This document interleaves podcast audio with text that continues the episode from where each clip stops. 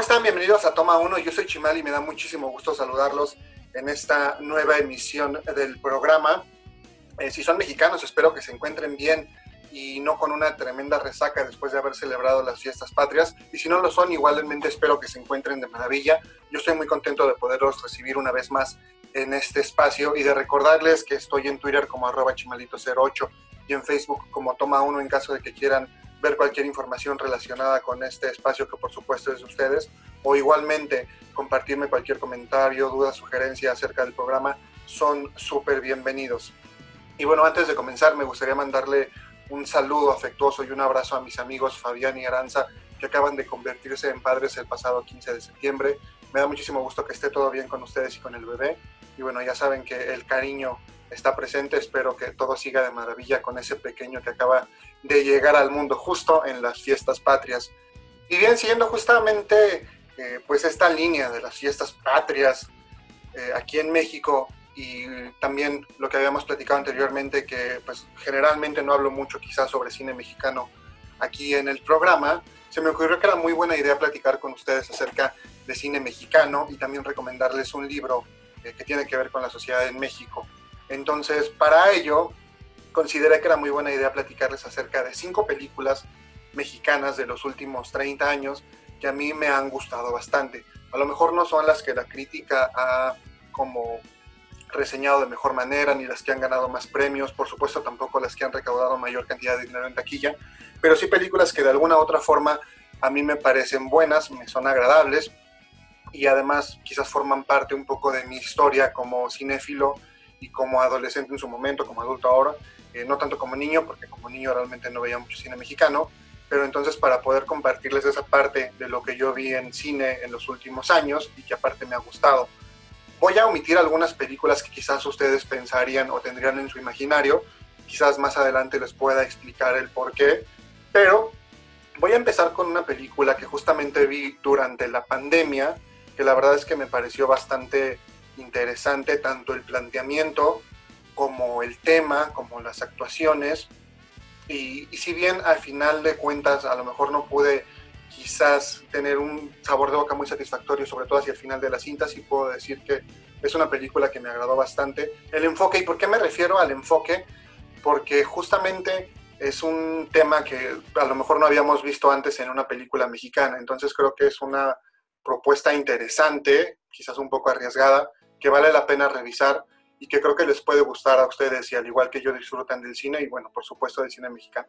La película se llama Tiempo Compartido, es una película del año 2018, catalogada como una película de suspenso y de drama, que fue dirigida por Sebastián Hoffman y escrita también por este director y por Julio Chávez Montes, que básicamente pues, sigue las vacaciones de un hombre y su familia, su esposa y su hijo, que es Luis Gerardo Méndez, su esposa es Cassandra Changuerotti, y van a un tiempo compartido en un hotel ahí pues en una playa mexicana y a la par se cruza con la historia de otro personaje que es interpretado por Miguel Rodarte, a quien seguramente recuerdan como el Tigre de Santa Julia. Y entonces es ver cómo estas dos historias se entrelazan en algún momento debido a pues todo este plan de tiempo compartido que tienen en el hotel y la manera en que esta empresa, corporación, pues se hace de, clientes, ¿no? O atrae clientes a través de prácticas no muy ortodoxas y también poco éticas, ¿no? Y bueno, todos eh, los traspiés que van pasando, sobre todo Luis Gerardo Méndez, este actor que recuerdan de nosotros los nobles, y cómo pues en algún momento incluso empieza a volverse loco. Creo que es una película que vale la pena, creo que nos hace reflexionar sobre las aspiraciones que muchas veces tenemos como personas, como sociedad, y cómo también ciertos grupos de interés o ciertos grupos poderosos de los negocios pues nos van atrayendo hacia justamente este tipo de actividades, hacia algunas cosas, a tener algunas cosas, a poseer algunas cosas que tal vez ni siquiera necesitamos.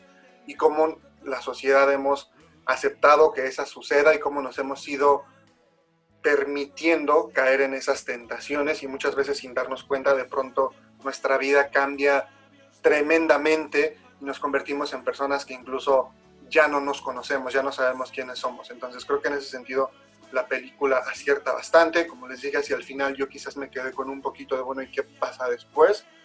Pero me parece que la historia funciona, me parece que la película es buena y creo que es una buena recomendación para ustedes ahorita en tiempos de pandemia y sobre todo platicando sobre cine mexicano y para seguir con esta celebración patria de septiembre que pues para muchos se extiende a lo mejor hasta, hasta después, ¿no? Entonces, tiempo compartido, yo la vi en Prime Video y me parece que todavía está ahí para que la puedan checar si tienen ganas de echarle uno. Y voy a seguir con otra película que ahora sí, o sea, pasamos ahorita del drama, ¿no? Y del suspenso a una película que sí es totalmente una comedia, una comedia pues más bien a lo mejor ligerona, con un tinte adolescente, es una película ya también de hace bastante tiempo, más de 10 años, yo de hecho estaba en la universidad cuando la vi, y esta película aparte tiene una historia, digamos, interesante conmigo, es en cierta forma un poco culpable de que ahora yo esté casado, porque es una película que justamente yo le recomendé a, mi ahora pareja eh, cuando empezábamos medio a conocernos y a platicar. Le dije, pues te recomiendo que veas esta película. Yo la había visto en cine, la verdad es que me gustó mucho. Y aparte, porque pues cuando yo la vi es en mi época en que más cine creo que consumía yo. Estoy hablando de que iba yo al cine casi cuatro o cinco veces por semana, además de que veía películas en casa. Tenía yo esta tarjeta, no sé si se acuerdan de un cine eh, aquí en México que te permitía por cierta cantidad de dinero, creo que eran 150 pesos, ir al cine cuantas veces quisieras al mes. Entonces, pues yo para sentir que estaba aprovechando mi inversión, me lanzaba a ver cuánta película podía. Y Parados Continuos fue justamente una de ellas. Es una película, como ya les dije, del año 2009. Fue dirigida por Gustavo Loza y protagonizada por Germán Valdés III, este actor que es nieto de Germán Valdés Tintán, Luis Arrieta y Cassandra Changuerotti en los roles principales y está basada en una historia original de Juan Meyer que se llama Rapiditos Motorizados, que por cierto este escritor también eh, colaboró para la adaptación del guion y fue dirigida la película por Gloria Calzada. Ah, bueno, básicamente se trata de dos adolescentes que justamente son Germán Valdés y Luis Arrieta, que interpretan a Perico y Emilio respectivamente, dos adolescentes que se enfrentan a una situación, a un dilema que quizás todos los adolescentes en México y el mundo se han enfrentado, que es tener esta cosilla de la hormona y esta urgencia por tener relaciones sexuales y no encontrar un lugar en el que puedan llevar a cabo esta, esta actividad tan natural para todos nosotros. Entonces, al enfrentarse a esta necesidad, a esta situación, pues se les ocurre que la combi que tiene Perico, que es una combi en la que él se traslada y que le presta a su papá, la pueden empezar a utilizar y a rentar como hotel de paso a sus compañeros ah, de la escuela, ¿no? que son igualmente adolescentes, pues con esas mismas necesidades y esas mismas inquietudes. A su vez también Perico pues, tiene una novia con la que está intentando justamente mantener relaciones y pues durante toda la película eh, pues es su esfuerzo por poder cumplir ese cometido y en el caso particular de él pues de perder su virginidad, ¿no? Evidentemente, este negocio pues da pie a otras situaciones que por supuesto resultan hilarantes tanto para los protagonistas de esta historia como para el espectador, pero también desencadenará finalmente en algunas consecuencias no tan positivas para ellos, debido a que conforme van encontrando la necesidad de que el negocio crezca, pues van cada vez llevando a cabo actividades un poquito menos éticas, incluso ya ilícitas, ¿no? Para poder mantenerse dentro del negocio. Creo que en ese sentido es un ejercicio muy interesante acerca de la adolescencia, bueno, adolescencia ya casi adultez, de esta necesidad tan importante para los seres humanos eh, que tiene que ver justamente con las relaciones eh, sexuales y por supuesto pues esta cosquilla que cuando somos adolescentes sentimos, ¿no? creo que es muy divertida, creo que vale la pena ver esta película sin mayores pretensiones, únicamente con la intención de divertirse, de pasarla bien, de reírse un rato y bueno, de ver también talento joven en México y algo que otra vez pues no es quizás muy recurrente o no era muy recurrente en el cine mexicano, al menos todavía hasta esos años, ¿no? Hoy en día ya tenemos mucho más comedias de este tipo, incluso pues algunas me parecen bastante vacías, pero creo que en su momento fue pues bastante refrescante ver algo así en pantalla y con, un lenguaje, ¿no? Incluso mucho más cercano a, los jóvenes y a la realidad que quizás estaban experimentando en ese momento muchos adolescentes, ¿no? y bueno, eh, además de estos nombres que ya mencionamos, pues cuesta, cuenta la película con un reparto pues mayor, ¿no? Entre ellos, por ejemplo, está Alejandro Calva, que es tremendo actor, que tuve la oportunidad igual de ver una vez en teatro. También sale Silverio Palacios, que la otra vez platicábamos de él. Ahí en papeles a lo mejor un poquito eh, chiquitos o de soporte, pero los podemos ver, ¿no? También está Daniel Martínez como el papá de Perico.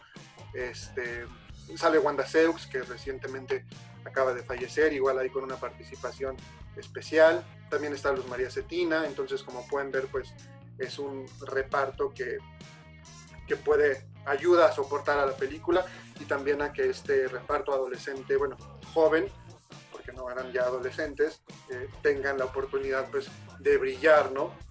Eso creo que hace que la película tenga mucho mejor desempeño. También por ahí está Regina Orozco, que siempre es eh, agradable, ¿no? Y divertido verla. Y bueno, finalmente creo que esta película, en ese sentido, en cuanto al, reparto juvenil o al talento juvenil, a mí me parece ahí que, que, Luis Arrieta está increíble, ¿no?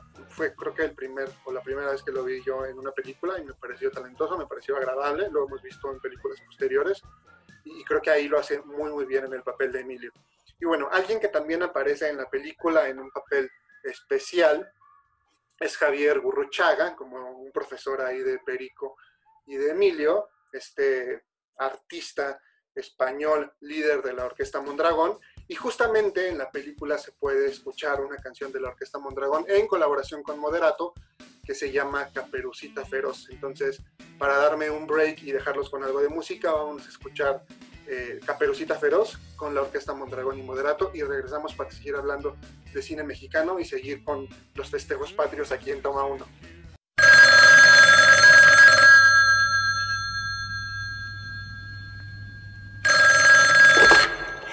Hello.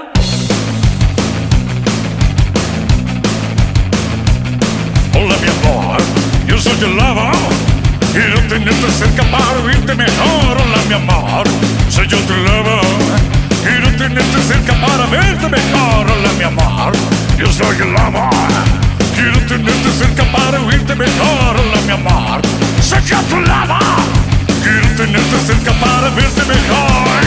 Si con tus garras me quisieras tú abrazar Si con tus dientes me quisieras tú besar Oh,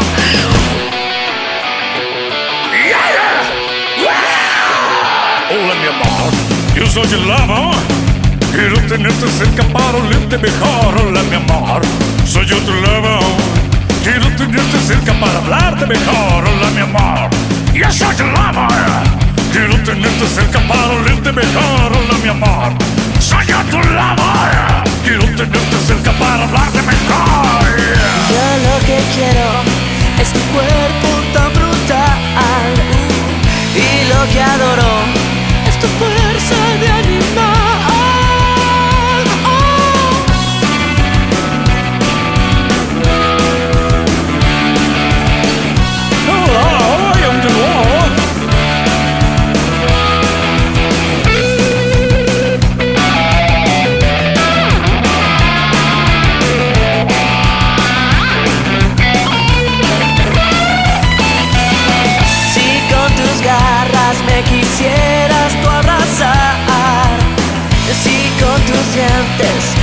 quisieras tú besar Oh,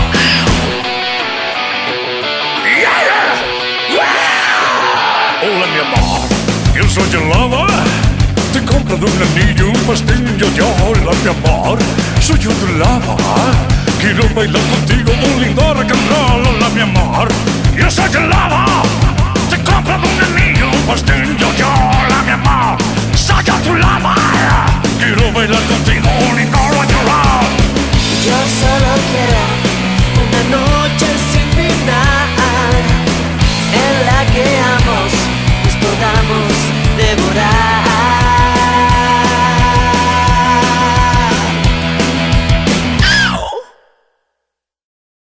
Estoy de vuelta aquí en Toma 1 después de haber escuchado esta canción a cargo de la Orquesta Mondragón y Moderato. Espero que la hayan disfrutado. A mí me gusta muchísimo. De hecho, tiempo la tuve como tono de llamada en mi celular. Y bueno, que no se me pase que esta película la pueden ver en Claro Video y también está en Prime Video, por si quieren checarla y reírse por ahí un ratito, ¿no?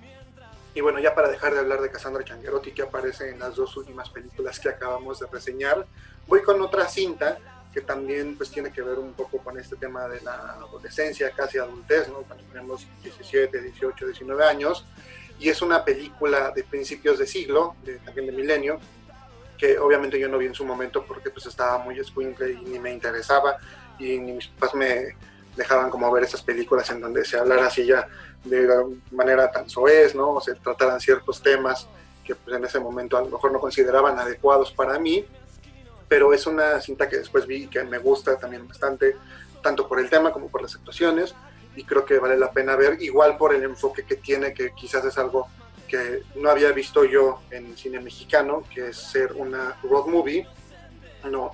que trata sobre dos primos, dos pues casi adultos, que se van de la Ciudad de México a Acapulco en un viaje para llevar las cenizas de su abuelo recién fallecido y tirarlas en el mar. Estos personajes son interpretados por Osvaldo Benavides y Rodrigo Cachero. Osvaldo Benavides en el papel de Rodrigo Carnicero Esquivel, a quien también le dicen Roco, y Rodrigo Cachero como Rodrigo Carnicero Martínez, que son primos, y ambos tienen el mismo nombre porque su abuelo precisamente se llama Rodrigo Carnicero, su abuelo eh, que pues fallece al inicio de la película en una familia disfuncional en la que pues todos eh, conviven pero en realidad no se soportan, en la que estos dos primos hijos de dos hermanos no se pueden ver ni en pintura porque son pues al menos en lo que aparenta diametralmente opuestos, ¿no? Uno es así como un chavillo pues muy, pues muy bien portado, como muy correcto, ¿no? Como Fresita, que es justamente Rodrigo Cachero, y el otro es un adolescente ahí desbalagado, con cabello largo y trajes, que fuma marihuana y demás, que es Osvaldo Benavides, que pues al principio de la película se establece que no se llevan para nada, ¿no? Y bueno, a partir de este evento muy significativo para la vida de ambos, porque los dos quieren muchísimo a su abuelo y tienen una relación muy especial con él, pues se van a este viaje a Acapulco y justo en ese viaje pues viven unas peripecias tratando de llevar a su abuelo hacia su destino final, a las cenizas de su abuelo, y pues es la manera en que ellos terminan encontrándose, terminan conociéndose y terminan eh, pues hasta cierto punto eh, viendo cómo sus vidas y como lo señalan en una línea de la película y sus destinos están siendo determinados justamente por un muerto. A esto hay que agregar también la participación de Ana de la Reguera en el papel de María, una chica que conocen en Acapulco y que también está justamente ligada a ese destino de ambos y que es algo que descubrirán pues un poco entre gusto y entre lágrimas, pero eso se los dejaré para cuando lo vean, ¿no? Completan también el, reparto Otto Sirgo y Alejandro Tomasi, ¿no? Ahí en el papel de cada uno de padre de, de estos dos muchachos. Sus participaciones son muy breves, pero bueno, básicamente la película es sobre ellos dos viajando de la Ciudad de México a Acapulco y pues las peripecias que atraviesan, ¿no? Obviamente pues en este entorno de road movie y de dos jóvenes, ¿no? Que están tratando de descubrir quiénes son, cuál es su camino en la vida y hacia dónde los va a llevar el destino, ¿no? Un destino justamente, como ya lo mencioné, pues en cierta forma trazado o intervenido por su abuelo recién fallecido. Es una película que ganó también hay algunos premios como en el Festival de Cine Latino de Chicago y tuvo una mención especial en el Festival de Cine de La Habana. Ya a 20 años de distancia de esta película, creo que vale la pena verla, se las recomiendo igual sin mayores pretensiones, ¿no? Pero es algo que les puede gustar y si quieren ver ahí a, Osvaldo Benavides lejos de este papel que hacía en la telenovela, ¿no? De, se llamaba Nandito y que hay por ahí muchos memes y muchas imágenes sobre él. Pero bueno, justo Osvaldo Benavides, ya en una etapa un poquito pues, más madura quizás, aparece en otra película del año 2014 que se llama La dictadura perfecta, que es de la que vamos a platicar a continuación. Y les voy a platicar de esta película porque acabo de tener como un reencuentro con ella. Y yo honestamente al pensar en hablar con ustedes sobre cine mexicano, eh, nuevo cine mexicano, lo que se denomina de esa manera, eh, me pareció que podía platicar con ustedes sobre algo de lo que ha hecho Luis Estrada. Principalmente pensé yo en hablar con ustedes sobre la ley de Herodes o bien El infierno, que son las que me parecen como pues, sus mejores obras de esta tetralogía que hizo con justamente Demián Alcázar. Pero eh, buscándolas, eh, no las encontré por ahí en ningún servicio de streaming, me parece que las tengo ahí en DVD, pero encontré La Dictadura Perfecta y me acuerdo que cuando yo la vi, digamos que salió en cines y demás, que ni siquiera la fui a ver al cine, ¿no? Más bien la vi ya cuando salió por ahí el DVD, como que no me llamó mucho la atención. No me encantó en ese momento, como que quizás no la valoré lo suficiente, o estaba de mal humor, o estaba, no estaba en el momento histórico en que debería verla. Y entonces, pues simplemente la dejé pasar. Dije, ah, pues me parece como de lo más, eh, de lo más flojo, perdón, de, Luis Estrada, ¿no? Entonces, eh, buscando justamente por ahí el infierno, la, la ley de Herodes, me apareció la dictadura perfecta. Y entonces pensé que más allá de hablar sobre estas dos películas que estaba buscando originalmente, podría platicar con ustedes sobre esta, que aparte es mucho más reciente, y quizás la tengan ustedes como un poquito más en su imaginario, ¿no? Entonces decidí volver a verla con la sorpresa de que en esta ocasión me pareció mucho más interesante, conecté más con ella y la verdad es que me sentí bastante más complacido que la primera vez que la vi con el resultado final. Eh, por supuesto, bueno, no por supuesto, con la historia, que es algo que la primera vez como que no había yo hecho clic.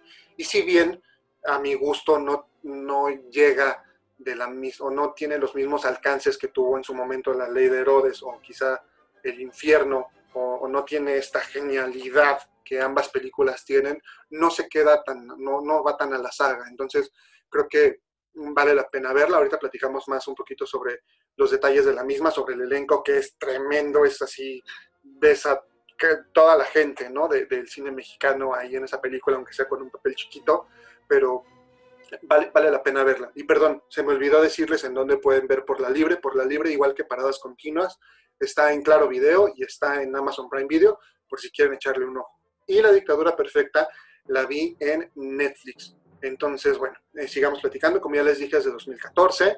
Eh, la dirigió Luis Estrada, igual que las otras películas que mencioné. Igual él escribió el guion junto con Jaime San Pietro y cuenta con un, ya les dije, con un reparto bastante grande que encabeza Damián Alcázar, Damián Alcázar, perdón, una vez más en el papel principal, al igual que lo hizo en las tres cintas anteriores de Luis Estrada en las que colaboran, que fueron La Ley de Herodes, Un Mundo Maravilloso y El Infierno ya él se suman Alfonso Herrera, este muchacho que salía en RBD, ¿no? ya en un papel más maduro. También sale ahí María Rojo, que si bien no sale tanto, pues también da soporte a la historia. Historia, perdón, Joaquín Cosío, que ya lo habíamos visto igual colaborar con Estrada en El Infierno como el Cochiloco. Sale Silvia Navarro, eh, Salvador Sánchez, que también ha sido un actor recurrente en estas tres películas anteriores, que también lo vemos ahí en algunos papeles. Y justamente Osvaldo Benavides, que lo acabamos de señalar. A eso, bueno, se va a sumar mucha más gente. Por ahí está Tony Dalton, sale este, Saúl Lizazo, vemos a Arad de la Torre, también sale Sergio Mayer en un papel ahí súper reconocido, sale Livia Brito, sale Itatí Cantoral y Jorge Poza, ambos parodiando pues un poco lo que hacen en televisión, en papeles en telenovelas. Eh, vemos ahí a Ingrid March, ahí en un papel también chiquito.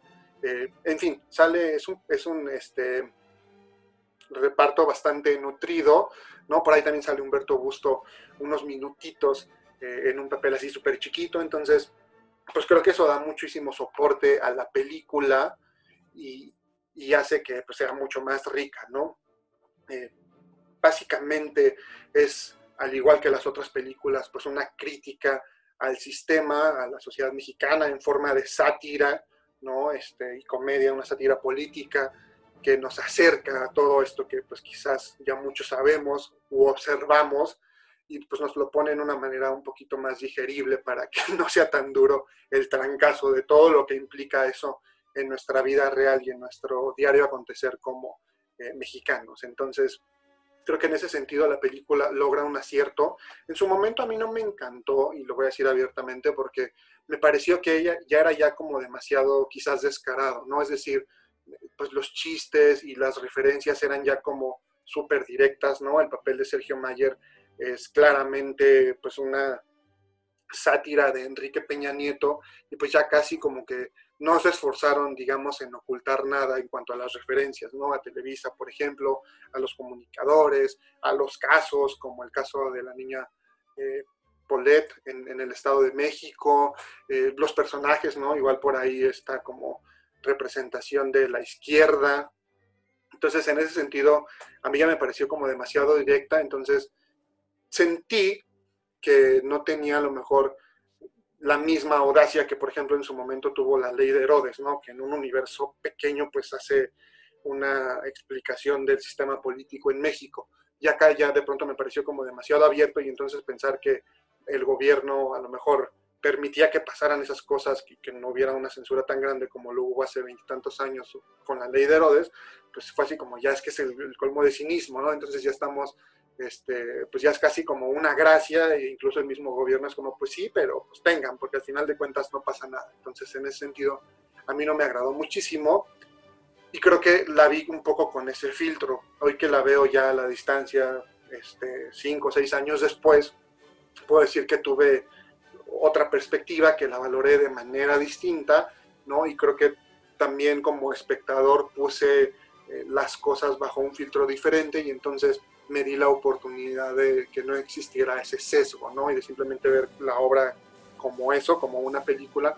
Y la verdad es que me parece que está bastante bien armada, eh, tanto en la historia como en las actuaciones, como en todas esas eh, pues referencias que tiene hacia el mundo real, ¿no? Y que como dicen ahí al principio de la película, todas las coincidencias pues son sorprendentes, ¿no? Pero pues es que es casi, casi como pues la vida real, ¿no? Que la verdad es que en muchas ocasiones cuando vemos las noticias, pues es como ver una de estas películas, ¿no? O sea, ese absurdo de la política en México y de la sociedad en México es increíble. Y creo que en ese sentido vale la pena verla con este ojo crítico, eh, sin sentirse aludido quizás, porque en ese sentido creo que me parece que en México nos cuesta todavía trabajo como aceptar que de pronto se represente a la sociedad y a cómo somos, y entonces de pronto nos sentimos ahí como ofendidos, pero pues más allá de eso, creo que este tipo de ejercicios siempre son útiles, ¿no? Y si bien a lo mejor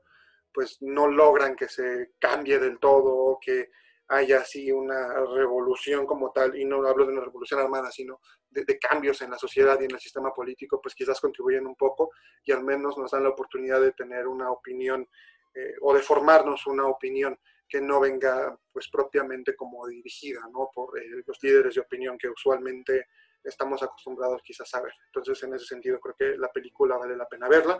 Una película también como, este, pues digamos, con, ciertos premios, ¿no? Fue elegida para representar a México en una entrega de los premios Goya, para la entrega número, la vigésimo novena entrega, en el año 2015. Y bueno, eh, sigue a estos personajes, ¿no? Particularmente Damián Alcázar como un gobernador, este, pues caciquil en allí en, en, México, ¿no? Aquí en México, que, de los que vemos tantos y de los que vemos todo el tiempo.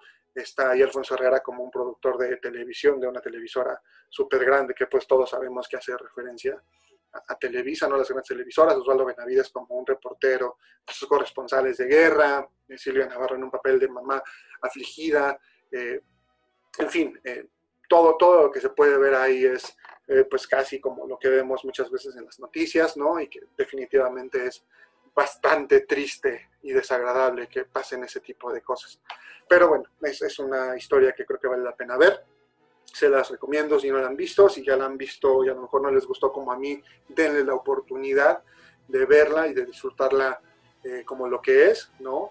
Y, y pues bueno, eso fue justamente la dictadura perfecta, que la verdad sí la disfruté bastante en esta, en esta última ocasión. Hubo detalles que me parecieron fantásticos. Y seguimos con una película que en su momento marcó un parteaguas en la cinematografía nacional, un antes y un después de cómo se hacía y se veía cine aquí en México, y también pues hasta cierto punto una internacionalización del cine mexicano, llevando a su director y a sus protagonistas pues a tener una tremenda exposición no solo en México, sino en todo el mundo. Estoy hablando de Amores Perros, que si bien como les señalé al principio de la emisión, pues a lo mejor no estoy reseñando las películas más premiadas o las que más le gustan al público, ¿no? Quizás ustedes digan, pues a mí ni me gustó, porque conozco gente cercana a mí que siempre esa película, pues ni me gustó ni nada, ¿no? Y en lo personal sí me gusta, pero vaya, pues a final de cuentas también como dicen, en gustos los colores, ¿no? Es una película de igual principios de siglo, que yo tampoco vi, al igual que por la libre, porque estaba muy escuincle para estar viendo esas películas eh, pues, con violencia, ¿no? Y alta carga de ciertos temas que pues, a lo mejor eran muy propios para mi edad, pero la vi ya cuando tenía unos 15, 16 años, me gustó, me pareció una propuesta interesante y me gustó la forma, sobre todo, de la narrativa de las historias, aunque si bien no me encantan las tres historias que ahí se presentan, ¿no? Marca el debut de González Iñárritu, Alejandro González Iñárritu como director, y también su primera colaboración con Guillermo Arriaga, que es guionista de la cinta, que posteriormente a estas tres películas en las que colabora con Alejandro González, eh, también se lanzaría como director de cine.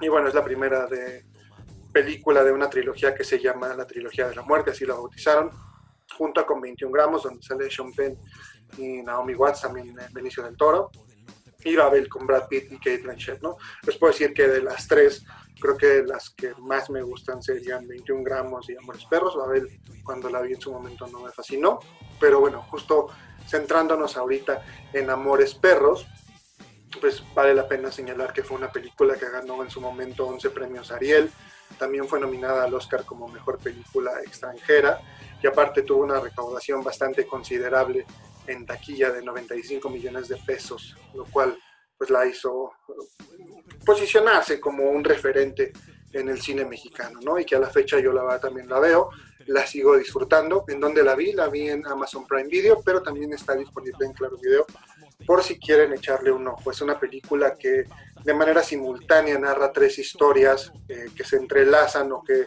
convergen en un accidente automovilístico, ¿no? Y en cierta manera, pues bueno, todos sus personajes se ven afectados por este accidente, pero en algunos casos pues son como los que propician el accidente, en otros casos son víctimas o sus historias son consecuencia justo de eso, pero justo ahí es donde convergen y a partir de eso se va contando una historia, eh, pues, de personajes con bastantes claroscuros, personajes para nada unidimensionales y que pues aparte creo que en ese sentido logran conectar por el público, con el público, perdón, precisamente porque pues son seres humanos comunes y corrientes, víctimas de sus pasiones, víctimas de sus temores, de sus deseos y a través de ellos eh, pues van desarrollando sus historias y estos deseos y estos eh, pues fantasmas son justamente los motores de muchas de sus acciones, las cuales pues no siempre terminan eh, bien, ¿no? aparte creo que es un ejercicio interesante para poder eh, pues explorar un poquito de la psique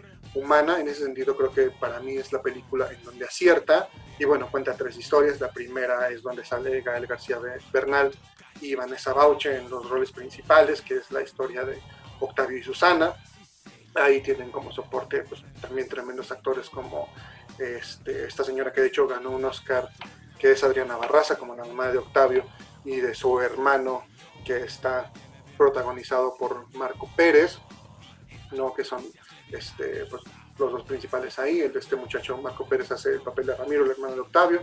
También ahí vemos a Humberto Gusto como un amigo de Octavio. Sale por ahí Gustavo Sánchez Parra, que lo habíamos mencionado en una emisión anterior, en este papel de El Jarocho que a mí me fascina. Y bueno, esta es la primera historia.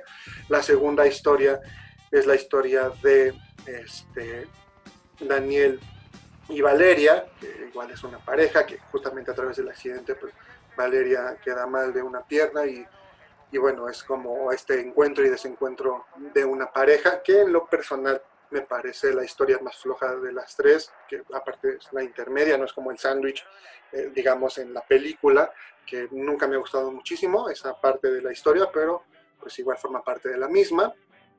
Eh, y bueno, posteriormente también ahí vemos, en el último caso, cuenta la historia de, del Chivo y Maru, ¿no? que bueno, el Chivo al final de cuentas te das cuenta que tiene nombre y se llama Martín, que el Chivo es justamente un eh, pues, penador que podemos ver ahí interpretado por Emilio Echevarría, ¿no?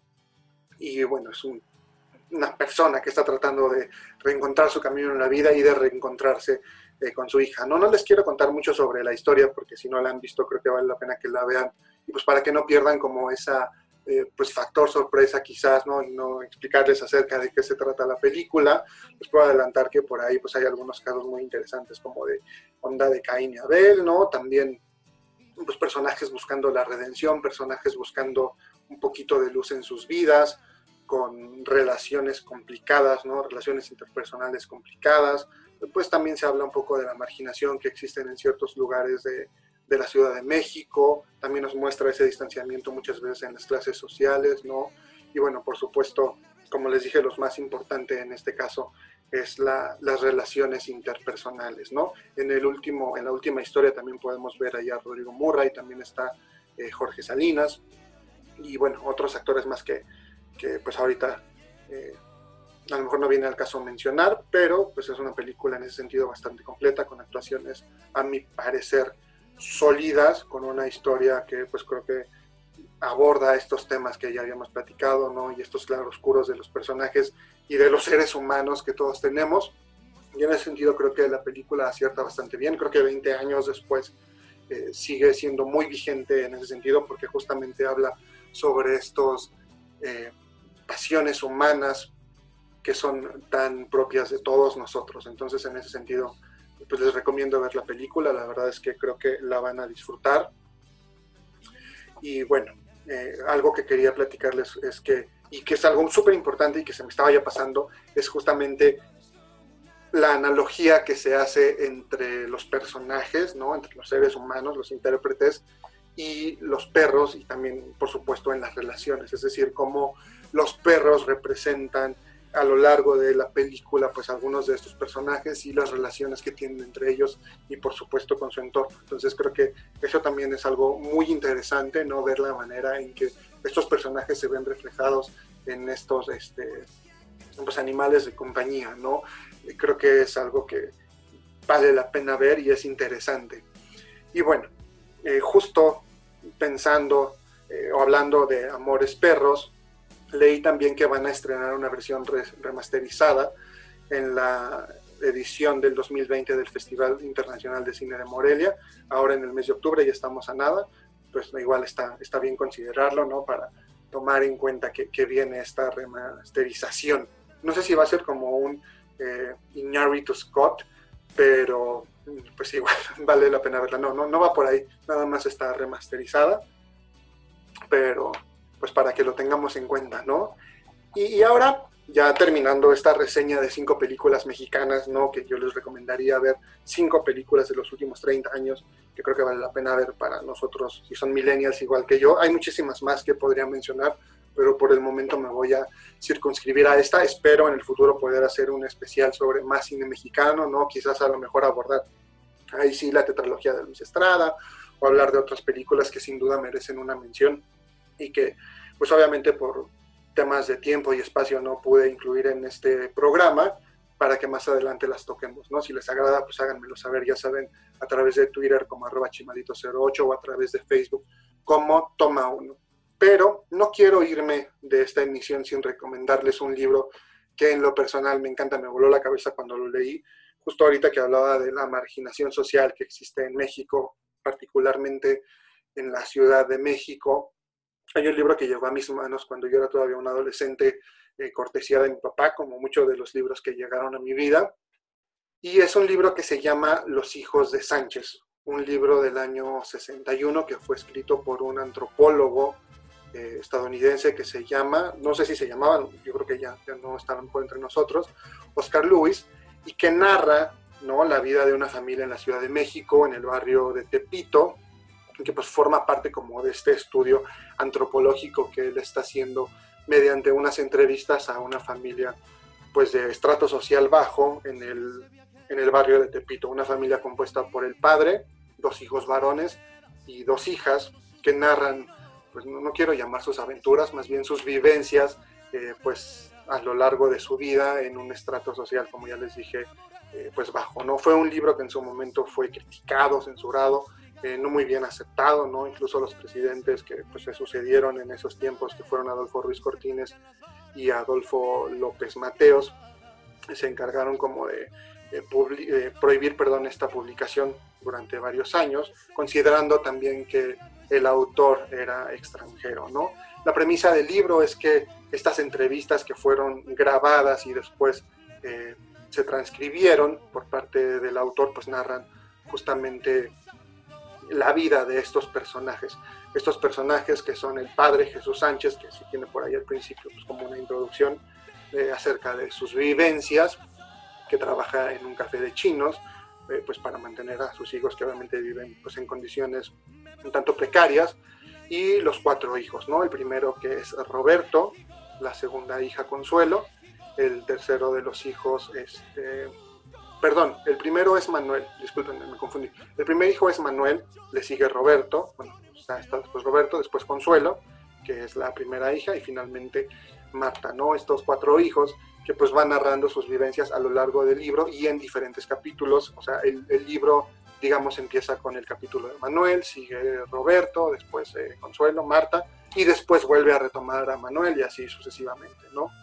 En ese sentido, creo que vale la pena que también, o sea, les puedo recomendar como lector de este libro que lo lean, pues quizás sí en orden, ¿no? Pensando en que lean todo así como bien escrito, porque por ejemplo cuando yo lo recibí, la recomendación de mi papá fue léelo como por personaje, es decir, lee todo lo de Manuel, después lee todo lo de Roberto, etcétera. Y creo que para alguien que no está a lo mejor eh, relacionado con la obra, sí sería más conveniente leer eh, pues de manera digamos, ordenada, ¿no? O sea, siguiendo el orden natural de las páginas. Y eso pienso yo que sería, ahí viene quizás un poco la crítica, recomendable porque creo que las historias más jugosas, o podría yo decir a lo mejor con más carnita, son justamente la de Manuel, quizás la de Consuelo, y, en ese sentido creo que también tiene que ver porque dentro de eh, pues, la construcción ¿no? de sus personajes, o, bueno, que, supuestamente son personas reales, pues son quienes tienen a lo mejor un poquito más de, o tuvieron la posibilidad de tener acceso a, una mayor educación. Entonces, en ese sentido, pues su expresión y su apertura son mucho mayores que del resto de los personajes, ¿no? De, de, sus hermanos. Entonces, en ese sentido, yo sí les recomendaría que lo leyeran todo para que no se enfrenten quizá a este decir de, ah, ya voy a, o sea, no quiero entrarle a este porque a lo mejor, este, ya no está tan entretenido como los otros. Entonces, si lo leen en orden, pues quizás en la búsqueda de saber qué pasa con el otro personaje que puede ser un poco más de su interés, pues van a aventarse los demás capítulos, ¿no? Entonces, Los hijos de Sánchez, un libro que a mí me parece tremendo en el sentido de que refleja pues esa parte de la sociedad, un libro muy crudo, creo que hoy incluso eh, casi 60 años después sigue siendo tremendamente crudo en las descripciones que hace ¿no? de, la forma de vida de estos personajes. no es recomendable, la verdad, para, eh, pues, si tienen, son ustedes chavitos o así, o tienen hijos, no dejen que lo lean, que lo agarren ahí del estante. Incluso creo que yo en ese momento a lo mejor todavía estaba muy escuincle para leer algo tan crudo, pero bueno, llegó, pasó y pues ya, si estoy dañado de mi mente es culpa de mi padre. Entonces, muy recomendable. Eh, hay una película de 1979 justamente de Los hijos de Sánchez con Anthony Quinn y me parece que con Lucía Méndez, que la verdad no he visto y, pues tampoco tengo como buenas referencias acerca de la misma. Me imagino que a lo mejor no es una muy buena película porque creo que es una historia pues, difícil de, adaptar a cine, ¿no? Y de tomar tanta información y condensarla, ¿no? Y aparte de adaptarla quizás todavía en esos tiempos, casi 1980, y de tratar temas tan como crudos, ¿no? Y tan rudos como se tratan en, el libro. No sé si, si, hoy en día se podría hacer quizás una serie y sobre todo si a lo mejor nos pareciera interesante, ¿no? Y esto un poco en el sentido de lo que platicaba hace un momento sobre eh, cómo a veces como mexicanos nos cuesta trabajo voltear a ver esa realidad que sí tenemos y que si bien es dolorosa existe y, y que más allá de negarla lo importante sería quizás trabajar para poder cambiarla, ¿no? En ese sentido creo que de pronto entendemos, ah, en mi percepción, de una manera un poquito errada ese nacionalismo o ese amor hacia México y cuando alguien quizás de fuera nos hace ver esa realidad o hace notar esas deficiencias que podemos llegar a tener como sociedad, nos ofendemos tremendamente y queremos por ahí eh, colgar a quien se le ocurra decir que aquí están pasando cosas, ¿no? Porque la realidad es que sí pasan, pasan desde hace muchísimos años, como lo acabo de señalar en un libro desde que tiene ya 60 años de vida y pasaba desde antes. Entonces, pues, más allá de eso, creo que lo importante sería poder ver de qué manera podemos contribuir a que realmente exista ese cambio desde nuestra trinchera, ¿no? sabiendo que evidentemente no todo está en nuestras manos como sociedad, pero sí contribuir de la mejor manera que podamos para hacer de este un mejor México, ¿no? Y seguir eh, pues gritando cada 15 de septiembre en la noche, viva México, y sentirnos orgullosos del país en el que vivimos y, de la, y del pueblo al que pertenecemos, porque en ese sentido creo que sí hay muchísimo que México tiene para darle al mundo y también muchísimo que tiene todavía por crecer. Entonces, pues creo que está en, nosotros y en las nuevas generaciones, por supuesto. Pero bien, para finalizar y a lo mejor poniéndome un poquito, este, pues sí, mexicano, ¿no? Y con onda así ranchera y demás. Hace poco estaba viendo ahí en, Facebook, ¿no? De este video fantástico de la media vuelta eh, con Luis Miguel ahí cantando en una cantina y despechado por un amor que se fue, que justamente pues este disco del que se desprende este tema tiene ya 26 años, ya cumplió 26 años, estrenó el 30 de agosto de 1994, es el segundo romance, eh, pues el segundo de esta serie de discos en los que Luis Miguel retoma temas clásicos y los versiona a su estilo, pues para dárselos a conocer a nuevas generaciones en ese tiempo, en los años 90. Creo que es una canción bastante eh, disfrutable. A mí la verdad es que, por si no lo sabían, me encanta Luis Miguel, soy un tremendo fan, no de closet ni nada, me encanta, me gusta cómo canta, lo ido a ver y disfruto mucho de su voz y de sus canciones, sobre todo de, aquellas canciones pues ya de hace algunos años, ¿no? Y este video creo que vale muchísimo la pena rescatarlo, ¿no? Hablar de él porque es un video en el que aparecen muchísimas personalidades. Está por ahí Juan Gabriel, Lola Beltrán, eh, Katy Jurado, Amalia Mendoza, Carlos Monsiváis, Ofelia Medina, ¿no? De hecho, muchos pues se congregaron a, esta, a este experimento, ¿no? O a este ejercicio precisamente porque estaba Juan Gabriel. Por ahí también podemos ver a Octavio Paz, ¿no? Entonces, pues reúne muchas personalidades, eh, digamos, del mundo artístico mexicano, ¿no? De, la literatura, de, pues, la música, etcétera. Y aparte cuenta una historia, ¿no? Es curioso porque creo que Luis Miguel no se distingue por entregarnos videos así como en lo personal, ¿no? Que justamente cuenten una historia. De repente por ahí lo vemos cantando con orquesta y demás, ¿no? Con smoking pero rara vez es como que pase un poquito de esta interacción, Y este video incluso cuenta por ahí con una como especie de introducción en la que él está platicando por ahí con su amigo, ¿no? De, no, se, no se escucha, pero pues se da a entender que está como sufriendo por amores, y después el amigo dice, vente, vamos a echarnos un trago, ¿no? Están ahí en la cantina y de pronto el mariachi se arranca y Luis Miguel empieza a cantar este tema que aparte pues es este súper clásico, ¿no? Y que a mí eh, personalmente me encanta. Un tema, obviamente, con toda esta neurosis de la música ranchera, ¿no? Incluso pues, el machismo que tanto daño le ha hecho a la sociedad, pero que, bueno, podemos entenderlo como reflejo de su tiempo, de, su autor, por supuesto, ¿no? De este José Alfredo Jiménez, y que, pues, cuenta esta historia de despecho que seguramente todos en algún momento hemos tenido. Entonces, los voy a dejar con esta canción Después pues, estaremos ahí posteando, estaré posteando el video de la media vuelta en el Facebook de Toma 1 para que lo puedan eh, checar, ¿no? Y bueno, ahí también como algo muy curioso, pues en el video, este, la, mujer que aparece, Gloria Peralta, pues ahí tiene su romance con, con un muy joven Pablo Montero, ¿no? Eh, y bueno, posteriormente eh, me parece que la serie de Ámbula fue novia de Pablo Montero un tiempo y finalmente pues con Luis Miguel terminó teniendo dos hijos. Entonces hay las vueltas que da la vida, ¿no? Y también hace rato que platicábamos de González Iñárritu, pues ahí según la serie de Luis Miguel, eh, este director de cine terminó por ahí bajándole la novia al Sol de México. Entonces, pues como pueden ver todo, al parecer está conectado. Los voy a dejar con esta canción, espero que la disfruten. Muchísimas gracias por haberme acompañado en esta emisión. Nos escuchamos en la próxima. Se quedan con la media vuelta. Luis Miguel, segundo romance. Hasta la próxima.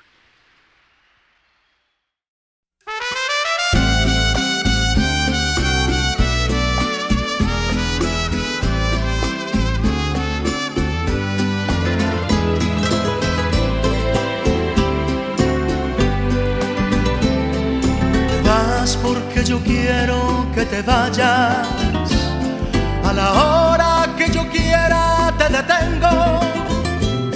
Yo sé que mi cariño te hace falta, porque quieras o no, yo soy tu dueño.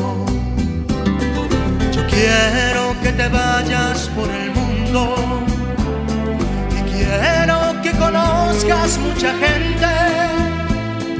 Quiero que te besen otros labios para que me compares hoy como siempre. Si encuentras un amor que te comprenda y sientas que te quiere más que nadie, entonces yo daré la media vuelta y me iré con el sol cuando muera la tarde.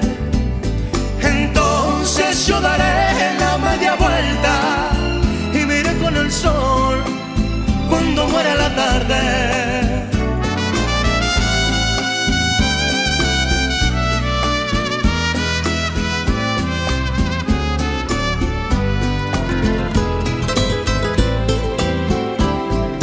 Quiero que te vayas por el mundo y quiero que conozcas mucha gente. Yo quiero que te besen otros labios para que me compares hoy como siempre.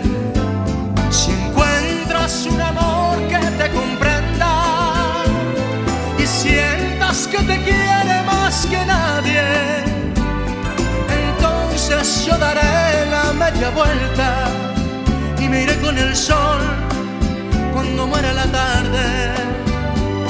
Entonces yo daré la media vuelta y me iré con el sol cuando muera la tarde. Vas porque yo quiero que te vayas.